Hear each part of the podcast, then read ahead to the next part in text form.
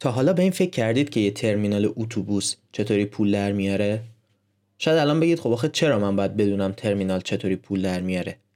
ولی اگه بهتون بگم که آیفون و ویندوز و اسنپ هم همونطوری پول در میارن چی؟ توی این قسمت می‌خوایم در مورد این صحبت کنیم که این کسب و کارها چطوری کار می‌کنن و چی میشه که انقدر بزرگ میشن. علاوه بر این می‌خوایم متوجه بشیم نوآوری این شرکت ها ریشهشون کجا بوده.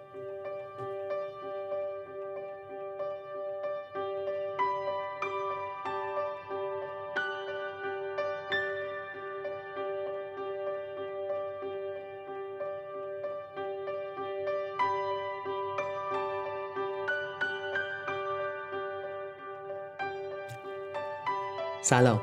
این اپیزود چهارم کارکسته. توی هر قسمت از کارکست من محمد هادی شیرانی ابزار یا مفهومی توی حوزه نوآوری و کارآفرینی رو به نقل از یه منبع معتبر تعریف می‌کنم. منبعمون توی این قسمت دو تا مقاله از هاروارد بیزینس ریویوه که توی سالهای 2016 و 2019 نوشته شدن. مقاله اول توسط مارشال فن آلستن، جوفری پارکر و سانگیت پاول چوداری و مقاله دوم توسط فنگ و مارکو یان سیتی نوشته شده. فکر کنم از این همه اسمی که برای یه قسمت پادکست لیست کردیم می‌تونید حدس بزنید که باید قسمت پروپیمونی پیش رومون باشه. خیلی کوتاه بگم که من بعضی جاها مثالهایی از استارتاپ های ایرانی اضافه کردم و تمام تلاشم رو کردم که این مثال ها دقیق باشه. ولی احیانا اگه اشتباهی توی مثال ها بود خوشحال میشم با همون در میون بذارید. دیگه بریم سراغ اصل داستان.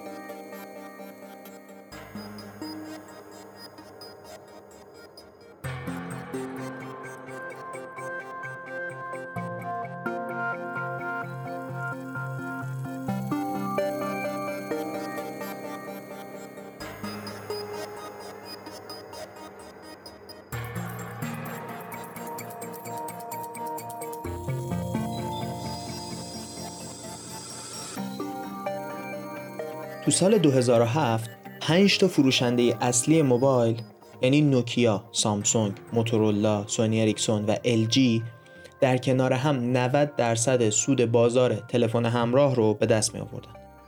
همون سال بود که اپل برای اولین بار آیفون رو معرفی کرد. وقتی به آمار فروش موبایل توی سال 2015 نگاه می‌کنیم تقریبا هیچ اثری از بقیه نمی‌بینیم و 92 درصد کل سود رو اپل به تنهایی برده. ولی این چطوری ممکنه؟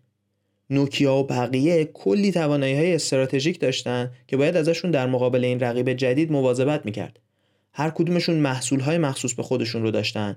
برندهای خیلی معروف و محبوبی بودن. توی انبارداری و زنجیره تأمین پیشرفته بودن. قوانینی وجود داشت که ازشون مواظبت می‌کرد. پول زیادی روی تحقیق و توسعه سرمایه گذاری می‌کردن و فروش بسیار بسیار بالایی هم داشتن. این برندها تقریبا همیشه توی شرایط خوبی بودند و سود خوبی هم به دست می آوردن. پس واقعا چطوری میشه که این شرکت ها بازار رو از دست دادن؟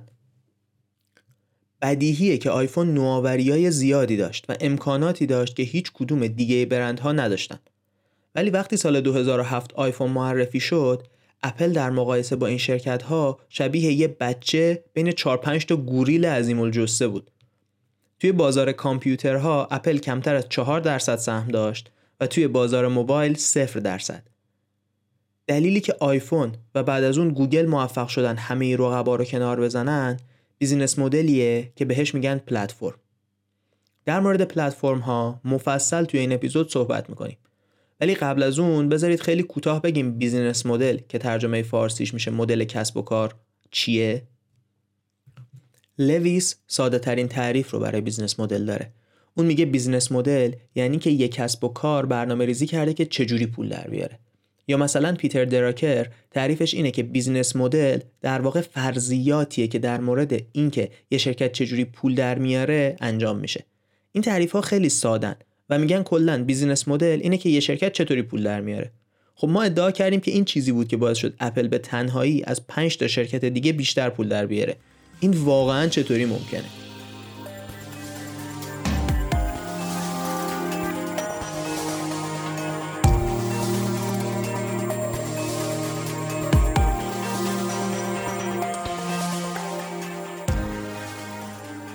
خب چیز دومی که گفتیم در موردش حرف می‌زنیم پلتفرمه. پلتفرم ها اصلا چیز جدیدی نیستن. مثلا بازار یه پلتفرمه. بازار مشتری ها رو به فروشنده ها وصل می‌کنه. روزنامه یه پلتفرمه. روزنامه ها اونایی که می‌خوان تبلیغ کنن رو به خواننده های روزنامه وصل می‌کنن. ترمینال اتوبوس یه پلتفرمه. توی ترمینال مسافرها به اتوبوس ها وصل میشن. چیزی که توی دنیای دیجیتال الان تغییر کرده اینه که پلتفرم ها از دنیای واقعی به دنیای مجازی منتقل شدن. نکته مهمی که وجود داره اینه که توی دنیای دیجیتال گسترش دادن پلتفرم ها خیلی سریع و کم هزینه تره مثلا توی مثال بازار باید صاحب بازار بره توی یه شهر دیگه یه بازار دیگه بسازه. این هم خیلی پرهزینه است همین که خیلی زمان می‌بره. علاوه بر این توی دنیای دیجیتال چون میشه همه ابعاد مختلف عمل کرده یه پلتفرم رو اندازه گیری کرد خیلی راحت تر میشه پلتفرم رو روز به روز بهتر کرد. توی دنیای دیجیتال همه مثال هایی که ما توی شروع پادکست زدیم پلتفرم بودن. مثل آیفون یا ویندوز یا اگه بخوایم مثال های ایرانی بزنیم دیجیکالا سایت خرید بلیت علی بابا اسنپ همشون پلتفرم هستن. مثلا توی اسنپ نرم افزار اسنپ مسافرها رو به راننده ها وصل می‌کنه. یا توی مثال آیفون در واقع خود موبایل شرکت های تولید کننده نرم افزار رو به مشتری هاشون وصل می‌کنه. توی پلتفرم ها چهار تا بخش اصلی وجود داره.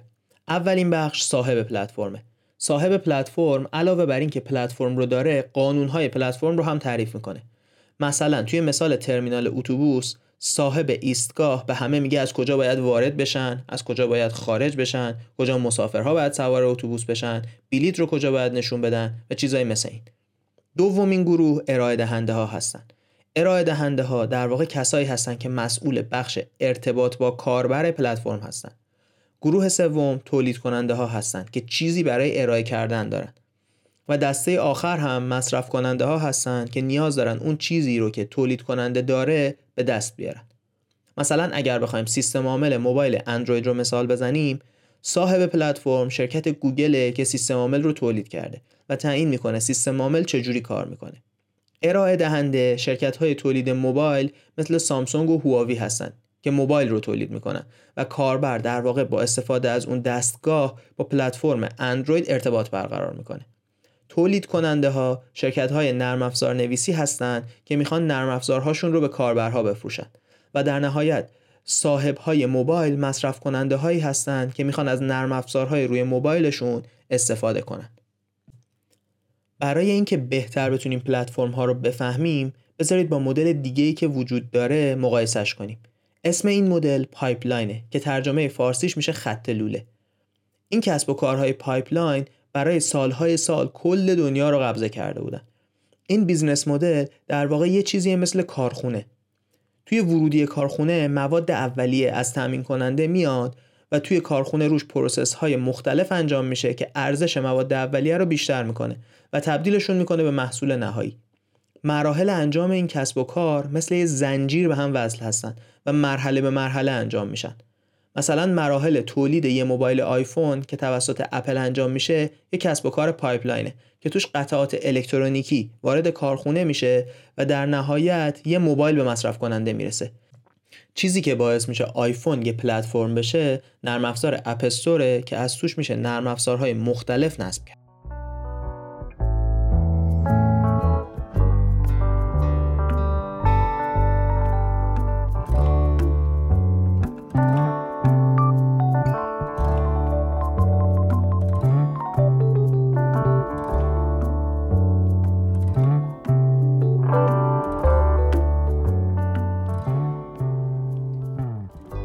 همونطوری که توی مثال آیفون دیدیم یه شرکت لازم نیست که حتما فقط به عنوان کسب و کار pipeline یا پلتفرم کار کنه.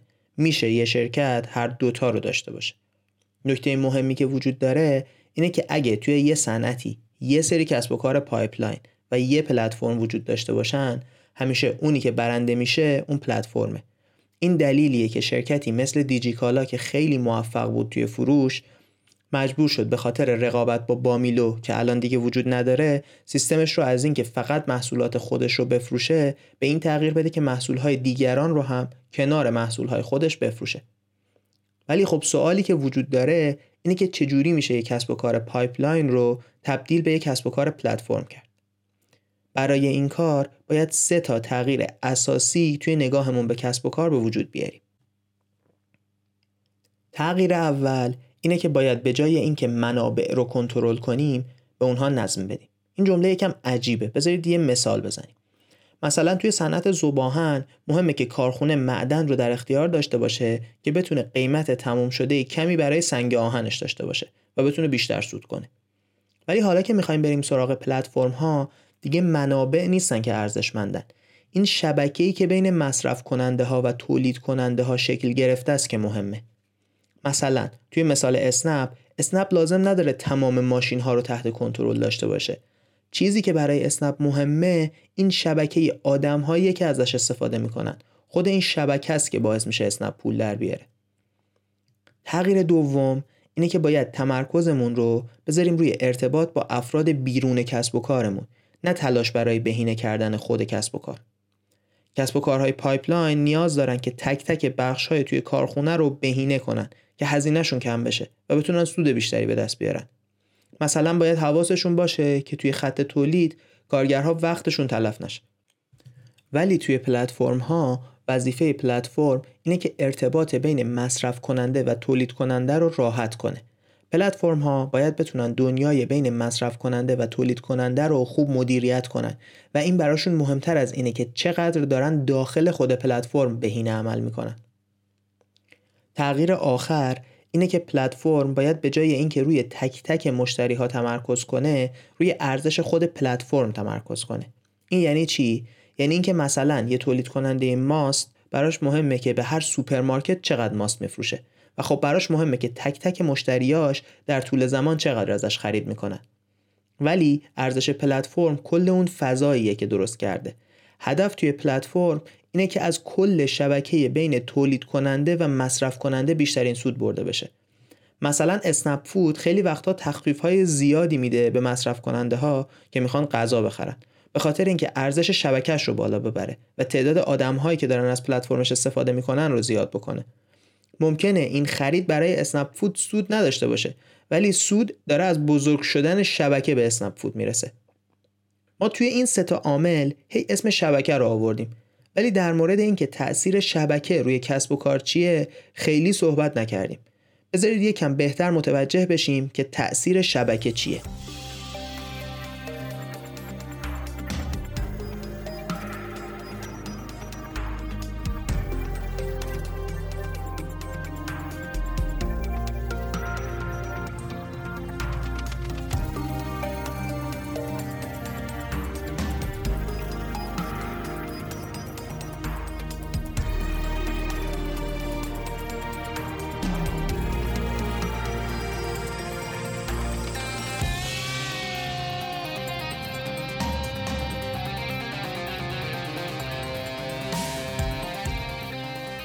یه مفهوم قدیمی توی دنیای مدیریت وجود داره که بهش میگن economy of scale ترجمه کلمه به کلمش میشه اقتصاد گسترش یافتن. وقتی که یه شرکت بیشتر از رقباش محصول رو تولید می‌کنه به صورت کلی هزینه تولید محصول براش میاد پایین تر مثلا توی حالت خیلی اغراق شده. حساب کنید شما توی خونه خودتون کفش میدوزید و آدیداس داره سالی میلیون ها جفت کفش تولید می‌کنه. اتفاقی که میفته اینه که هزینه تموم شده برای آدیداس کمتره و می‌تونه قیمتش رو کمتر کنه. درسته که از یه حدی به بعد دیگه قیمت پایین نمیاد ولی این موضوع رقابت رو برای کسایی که تازه وارد هستن سخت می‌کنه. اگه این رو بررسی کنیم تا یه حدی چون قیمت تموم شده برای آدیداس کم میشه اونا می‌تونن قیمت فروششون رو کم کنن. قیمت فروش رو که کم کنن خریدار بیشتر میشه و دوباره هزینه میاد پایین. پس تا حد زیادی می‌تونن هی قیمت رو کم کنن و خریدار زیاد بشه. این در گذشته باعث شده بود که توی بعضی صنعت‌ها فقط یه شرکت وجود داشته باشه. مثل شرکت جنرال الکتریک توی آمریکا. توی این رقابت مسئله مهم همونطور که قبلا هم گفتیم. اینه که بتونیم منابع رو کنترل کنیم و تا حد ممکن روش کارمون بهینه باشه که بتونیم قیمتمون رو از همه کمتر کنیم و رقابت رو ببریم. در واقع درآمد اینجا بیشتر از اینکه به مصرف کننده وابسته باشه به تولید کننده وابسته است. برخلاف مدل قبلی توی پلتفرم ها ارزش اصلی توی مصرف کننده است. مثلا بیاید در مورد شبکه های اجتماعی فکر کنیم. یه شبکه اجتماعی خوب شبکه‌ایه که توش دوستای شما هستن. ارزش شبکه اجتماعی به بهینه بودن خود شرکتش نیست. به اینه که چند تا کاربر توی اون شبکه هستن. هرچی که تعداد بیشتری از دوستای شما توی اون شبکه باشن شبکه براتون ارزشمندتره. مثلا اگه شما 100 تا دوست دارید ولی فقط دو تاشون توی تیک تاک که شبکه اجتماعی جدیده هستن و 90 تاشون توی اینستاگرام شما ترجیح می‌دید که اینستاگرام داشته باشید. به ازای هر یک کاربری که به تیک تاک اضافه میشه ارزش تیک تاک برای بقیه کاربرهای توش زیاد میشه. چون دوستهای بیشتری از اونها توی تیک تاک ممکنه باشن. این سازوکار پلتفرم ها باعث میشه که ما محصول های عظیمی مثل اندروید داشته باشیم که 82 درصد موبایل های دنیا ازش استفاده می‌کنن یا ویندوز که 90 درصد سیستم عامل های کامپیوتر رو تشکیل میده. پلتفرم ها حتی می‌تونن برای کسب و کارهایی که توش نیستن هم دردسر درست کنن. مثلا آمازون یه شرکت فروشگاه اینترنتیه که خیلی بزرگه و مثل دیجیکالا کار می‌کنه. بعد چند سال اونا تصمیم گرفتن وارد دنیای میزبانی وب بشن و سیستم AWS رو بسازن فروش کالا با میزبانی وبسایت خیلی ارتباطی نداره ولی پلتفرم ها وقتی بزرگ میشن و منابع مالی زیادی دارن می‌تونن وارد کسب و کارهای دیگه بشن و با تجربیاتشون از دنیای پلتفرم بقیه رو به چالش بکشن. قدرت پلتفرم ها حتی اینجا هم تموم نمیشه. پلتفرم ها می‌تونن با تولید کننده ها هم رقابت کنن. مثلا آمازون می‌بینه که چه وسایلی روی سایتش خوب فروش میره و بر اساس تحلیل بازار میاد و اون کالا رو خودش هم تعمین می‌کنه و به دلیل قدرتی که داره فروشنده اولیه رو کاملا از رقابت خارج می‌کنه. مثلا اگه شما یه مدل خودکار خوب رو دارید روی آمازون میفروشید و فروش زیادی دارید ممکنه آمازون شروع کنه به فروختن همون مدل خودکار و با شما رقابت کنه داستان اینجا هم تموم نمیشه. آمازون حتی شروع کرده به تولید محصولاتی که فکر می‌کنه می‌تونه توشون رقابت کنه. اونا یه سری محصول به اسم Amazon Basics راه انداختن که محصولات پرفروش سایتشون رو با قیمت کمتر از تولید کننده اصلی و با کیفیت بالاتر تولید می‌کنن. یه مثال جالبش میکروفونیه که من باهاش این پادکست رو ضبط می‌کنم. این میکروفون حدود 30 یورو قیمتشه و بررسی های افراد حرفه‌ای میگه از همه میکروفون های زیر 100 یورو بهتره. یه جنبندی کوچیک بکنیم حرفامون رو در مورد آمازون. اونها سیستم فروششون مثل دیجیکالا بود و یه فروشگاه اینترنتی بودن. ولی دارن الان با شرکت های میزبانی وبسایت و تولید کننده های میکروفون رقابت می‌کنن. خب بذارید یه بار دیگه مرحله به مرحله بگیم پلتفرم ها چجوری وارد حوزه های جدید میشن. اونها اول از داده هایی که از شبکهشون دارن استفاده می‌کنن که بتونن مشتری رو بفهمن. و به دلیل دسترسی که به مشتری ها دارن می‌تونن خیلی بهتر از بقیه محصول رو بهشون معرفی کنن و بفروشن. در واقع اونا مشتری هایی که توی یک کسب و کار دارن رو برای کسب و کارهای دیگه استفاده می‌کنن. علاوه بر این ارزش اونها بیشتر از محصولشون شبکهشونه. پس می‌تونن محصول رو حتی خیلی وقتها با ضرر بفروشن تا شبکهشون رو گسترده تر کنن. و از اون راه درآمدشون رو زیاد کنن. تا اینجا از مزیت های پلتفرم ها حسابی حرف زدیم. ولی خب جالبه بدونیم که پلتفرم های زیادی هم بودن که موفق نشدن. حالا وقتشه بفهمیم چطوریه که بعضی پلتفرم ها موفق میشن و بعضیاشون نمیشن.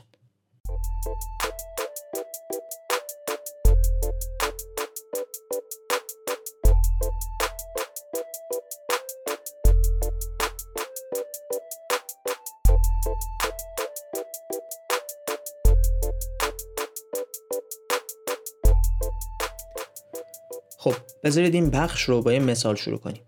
کنسول های بازی مثل پلی استیشن پلتفرم هایی هستن که بازی ساز رو به کسی که می‌خواد بازی کنه وصل می‌کنن. ولی تعداد بازی سازها خیلی روی اینکه یه کنسول خوب باشه تأثیری ندارن. در واقع برای یک کنسول این مهمه که یه تعداد محدودی بازی های خیلی خوب داشته باشه. برای همین وقتی یه شرکت جدید می‌خواد کنسول بازی بسازه می‌تونه با چند تا بازی خیلی خوب بخش قابل توجهی از فروش کلی رو به دست بیاره. پس انگار فقط پلتفرم بودن کافی نیست و عوامل دیگه هم هستن که موفقیت پلتفرم رو تحت تاثیر قرار میده. دیدی یه پلتفرم تاکسی اینترنتی توی چینه که انقدر بزرگ شد که توی سال 2016 اوبر تصمیم گرفت دیگه توی بازار چین فعالیت نکنه. اونا بعد از اینکه اوبر رو از بازار چین بیرون کردن شروع کردن به زیادتر کردن درصدی که از راننده ها برای اینکه توی پلتفرمشون باشن می‌گیرن. توی سال 2018 یه شرکت دیگه به اسم می‌توان که توی حوزه سفارش غذای اینترنتی کار می‌کرد سیستم تاکسی اینترنتیش رو راه انداخت و گفت برای سه ماه اول هیچ درصدی از راننده ها نمی‌گیره و بعد از اون هم 8 درصد از راننده ها می‌گیره. این در شرایطی بود که دیدی 20 درصد از راننده ها می‌گرفت. این شد که همه راننده ها هجوم بردن به این نرم افزار جدید که توی اون کار بکنن. ولی این تنها ضربه ای نبود که دیدی دریافت کرد. چیزی نگذشته بود که علی بابا که پر استفاده ترین نقشه توی چین رو داره وارد این رقابت شد و مسافرها می‌تونستن از توی نرم افزار نقشه مستقیم به علی بابا درخواست تاکسی بدن. سوالی که وجود داره اینه که چی شد که دیدی که انقدر بزرگ شده بود و اوبر رو از بازار چین بیرون کرده بود نتونست از تاثیر شبکه که تا اینجا در موردش صحبت کرده بودیم استفاده کنه و جلوی ورود دیگران به رقابت تاکسی اینترنتی رو بگیره. خیلی از نویسنده ها میگن دنیای پلتفرم ها دنیای وینر تکسیت آله. یعنی هر کسی که برنده بشه همه مشتری ها رو صاحب میشه. ولی دیدی که رقابت با اوبر رو برده بود؟ حالا بعد کلی هزینه توی یه رقابت جدید با دو تا قول دیگه بود. داستان وقتی جالب تر میشه که ما مثلا Airbnb رو هم بهش نگاه کنیم. Airbnb پلتفرمیه که میشه ازش به جای هتل خونه یا ویلا اجاره کرد. یه چیزی مثل سایت شب آر یا چیزی شبیه اون توی ایران. Airbnb هم مثل دیدی یه پلتفرمه. ولی یه پلتفرمیه که کل بازار رو گرفته و هیچکس به وارد شدن به رقابت باهاش فکر هم نمی‌کنه. تفاوت این پلتفرم ها توی چیه؟ همونطوری که تا اینجا گفتیم پلتفرم ها به شبکهشون بیشتر از اینکه چقدر بهینه کار می‌کنن وابسته هستن. پس ما باید دنبال دلیل توی ذات شبکه ها بگردیم.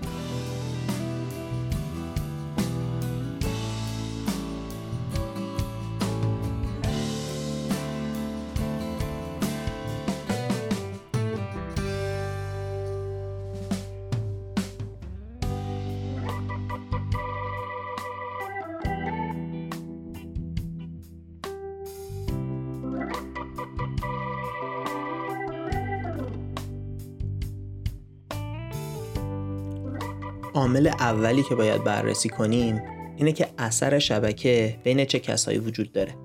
مثلا توی شبکه های اجتماعی مصرف کننده ها همون کاربرهای شبکه های اجتماعی هستند و ارائه کننده ها کسایی هستن که روی شبکه اجتماعی تبلیغ می‌کنن. گفتیم که تعداد کاربرهای شبکه اجتماعی روی بقیه کاربرها تاثیر مثبت می‌ذاره. یعنی هرچی آدمهای توی شبکه اجتماعی بیشتر شبکه اجتماعی بهتر. اما در واقع کسایی که روی شبکه اجتماعی تبلیغ می‌کنن هرچی تعدادشون بیشتر باشه اثر منفی روی کاربرها می‌ذاره. چون دیدن این تبلیغ ها حوصله کاربر رو سر می‌بره. پس زیاد شدن کاربرها اثر مثبت داره و زیاد شدن تبلیغ ها اثر منفی.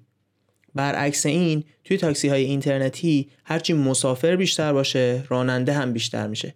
ولی تعداد زیاد مسافرها باعث میشه که مسافرهای دیگه بیشتر مجبور بشن منتظر تاکسی وایسن. و تعداد مسافرها رو کم می‌کنه. پس سمت مصرف کننده بزرگ شدنش تاثیر منفی روی تعداد مسافر داره. برعکسش هم وجود داره. یعنی هرچی تعداد تاکسی ها بیشتر باشه درآمد تاکسی ها کمتر میشه و خب خود به خود تعدادشون کمتر میشه. ولی زیاد شدن مسافر باعث زیاد شدن تاکسی میشه. یعنی هرچی تولید کننده بیشتر مصرف کننده بیشتر. کاملا برعکس شبکه های اجتماعی. عامل دوم گروه گروه بودن پلتفرمه. مثلا مسافرهای اسنپ توی تهران براشون مهم نیست چند نفر راننده تاکسی توی شیراز هست. ولی برای Airbnb برای کسی که می‌خواد اتاق اجاره کنه مهمه که توی هر شهری چند تا خونه هست.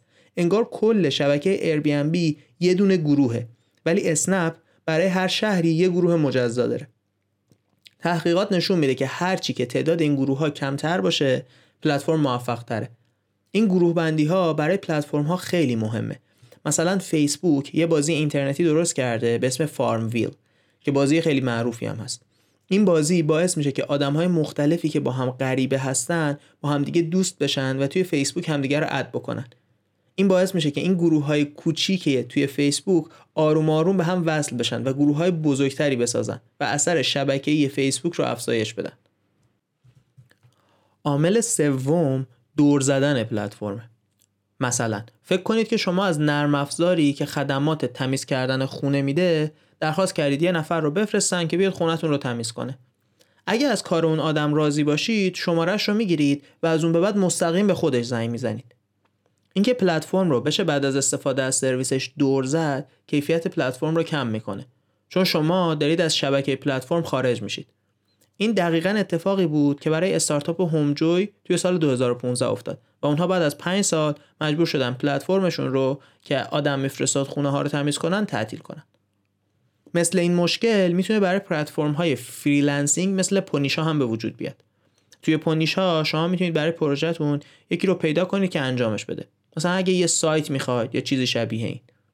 شما وقتی بار اول از تجربتون راضی باشید ممکنه که بخواید مستقیم با همون آدم کار بکنید. ولی پونیشا میاد و تضمین کیفیت کار بهتون میده. در نتیجه شما می‌دونید که اگه از کیفیت کار کسی که براتون کار رو انجام داده راضی نباشید می‌تونید پولتون رو از پونیشا پس بگیرید. برای همین کمتر آدم سراغ مستقیم کار کردن با اون freelancer ها میرن. عامل چهارم multi-homing ه ترجمه کلمه به کلمه multi-homing میشه چند خانه بودن. ولی خب بذارید جای ترجمهش مفهومش رو بفهمیم. مفهوم multi-homing خیلی ساده است. مثلا شما وقتی می‌خواید تاکسی اینترنتی سفارش بدید می‌تونید هم از اسنپ استفاده کنید هم از تپسی. جابجا شدن بین این دوتا نرم افزار جز چند ثانیه زمان هزینه دیگه براتون نداره. اینکه برای یه موضوع مشترک بتونیم از چند تا پلتفرم همزمان استفاده کنیم رو بهش میگن multi-homing برای راننده ها هم همین موضوع برقراره. اونا می‌تونن توی جفت تپسی و اسنپ ثبت نام کنن تا هر کدوم که بهشون پیشنهاد بهتری میده رو توی هر زمانی استفادهش بکنن. راهی که اوبر سعی کرده با این مشکل مقابله کنه اینه که به راننده هاش پول اضافه میده اگه توی ساعت های شلوغی اصلا از نرم افزار بیرون نرن و هر سفری که بهشون پیشنهاد میشه رو قبول کنن. بعد از انجام دادن چند تا سفر اونا یه پولی رو به عنوان جایزه می‌گیرن. توی دنیای کنسول های بازی که قبلتر مثال زدیم چون هم قیمت کنسول قابل توجهه. همین که بازی سازها قرارداد اختصاصی با تولید کننده های کنسول دارن هزینه multi-homing خیلی زیاده و احتمال اینکه آدم ها دو تا کنسول داشته باشن برای بازی کردن خیلی کمه. علاوه بر این هزینه اشتراک ماهانه برای آنلاین بازی کردن هم وجود داره که شرایط رو برای multi-homing سختتر هم می‌کنه. پس بذارید این چهار تا عاملی که شنیدیم رو یه جمعبندی بکنیم. گفتیم برای اینکه یه پلتفرم بخواد موفق باشه نیاز داره توی چهار تا عامل قوی باشه. اولین موضوع اینه که اثر شبکه بین چه کسایی وجود داره و روی اونها تاثیر مثبت داره یا منفی. عامل دوم این بود که پلتفرم چقدر گروه گروهه. هرچی پلتفرم کمتر گروه گروه باشه موفق هم هست. عامل سوم این بود که دور زدن پلتفرم چقدر راحته. و در نهایت عامل چهارم این بود که هزینه استفاده کردن از چند تا پلتفرم به صورت همزمان برای تولید کننده و مصرف کننده چقدره. خب دیگه وقتشه آروم آروم این اپیزود رو جمعش بکنیم.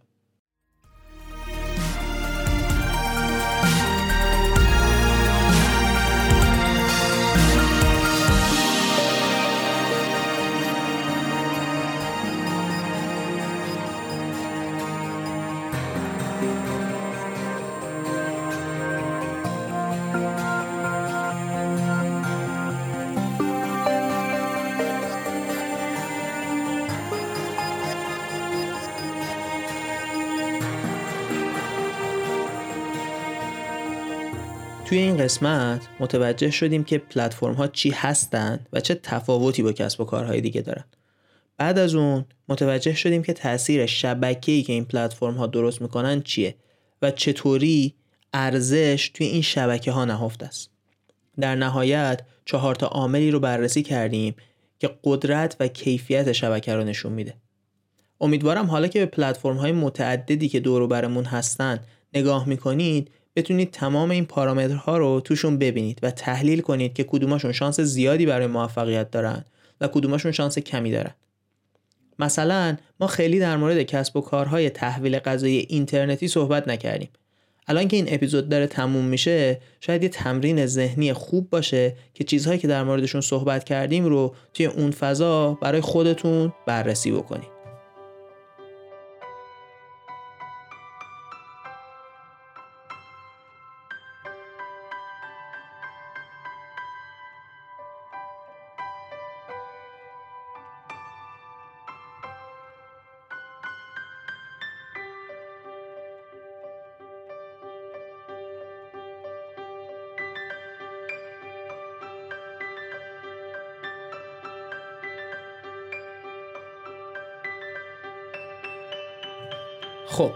رسیدیم به آخر این اپیزود. این اپیزود هم مثل اپیزود قبلی یه کمی طولانی شد. ولی نمی‌خواستیم که موضوع جذابی مثل پلتفرم ها رو نصف و نیمه رها کنیم. نوع حرفی که توی این اپیزود زدیم با اپیزودهای قبلی یه کمی فرق داشت. خوشحال میشیم که نظرتون رو توی فرم نظرسنجیمون برامون بنویسید که بتونیم محتواهای به درد بخورتری تولید بکنیم. مثل همیشه فرم نظرسنجی رو می‌تونید توی توضیحات پادکست پیداش بکنید. از شبنم باید بازم تشکر بکنم بابت زحماتی که در مورد متن می‌کشه و از شما ممنونم که تا آخر این اپیزود رو گوش کردید. این بود قسمت چهارم کارکست.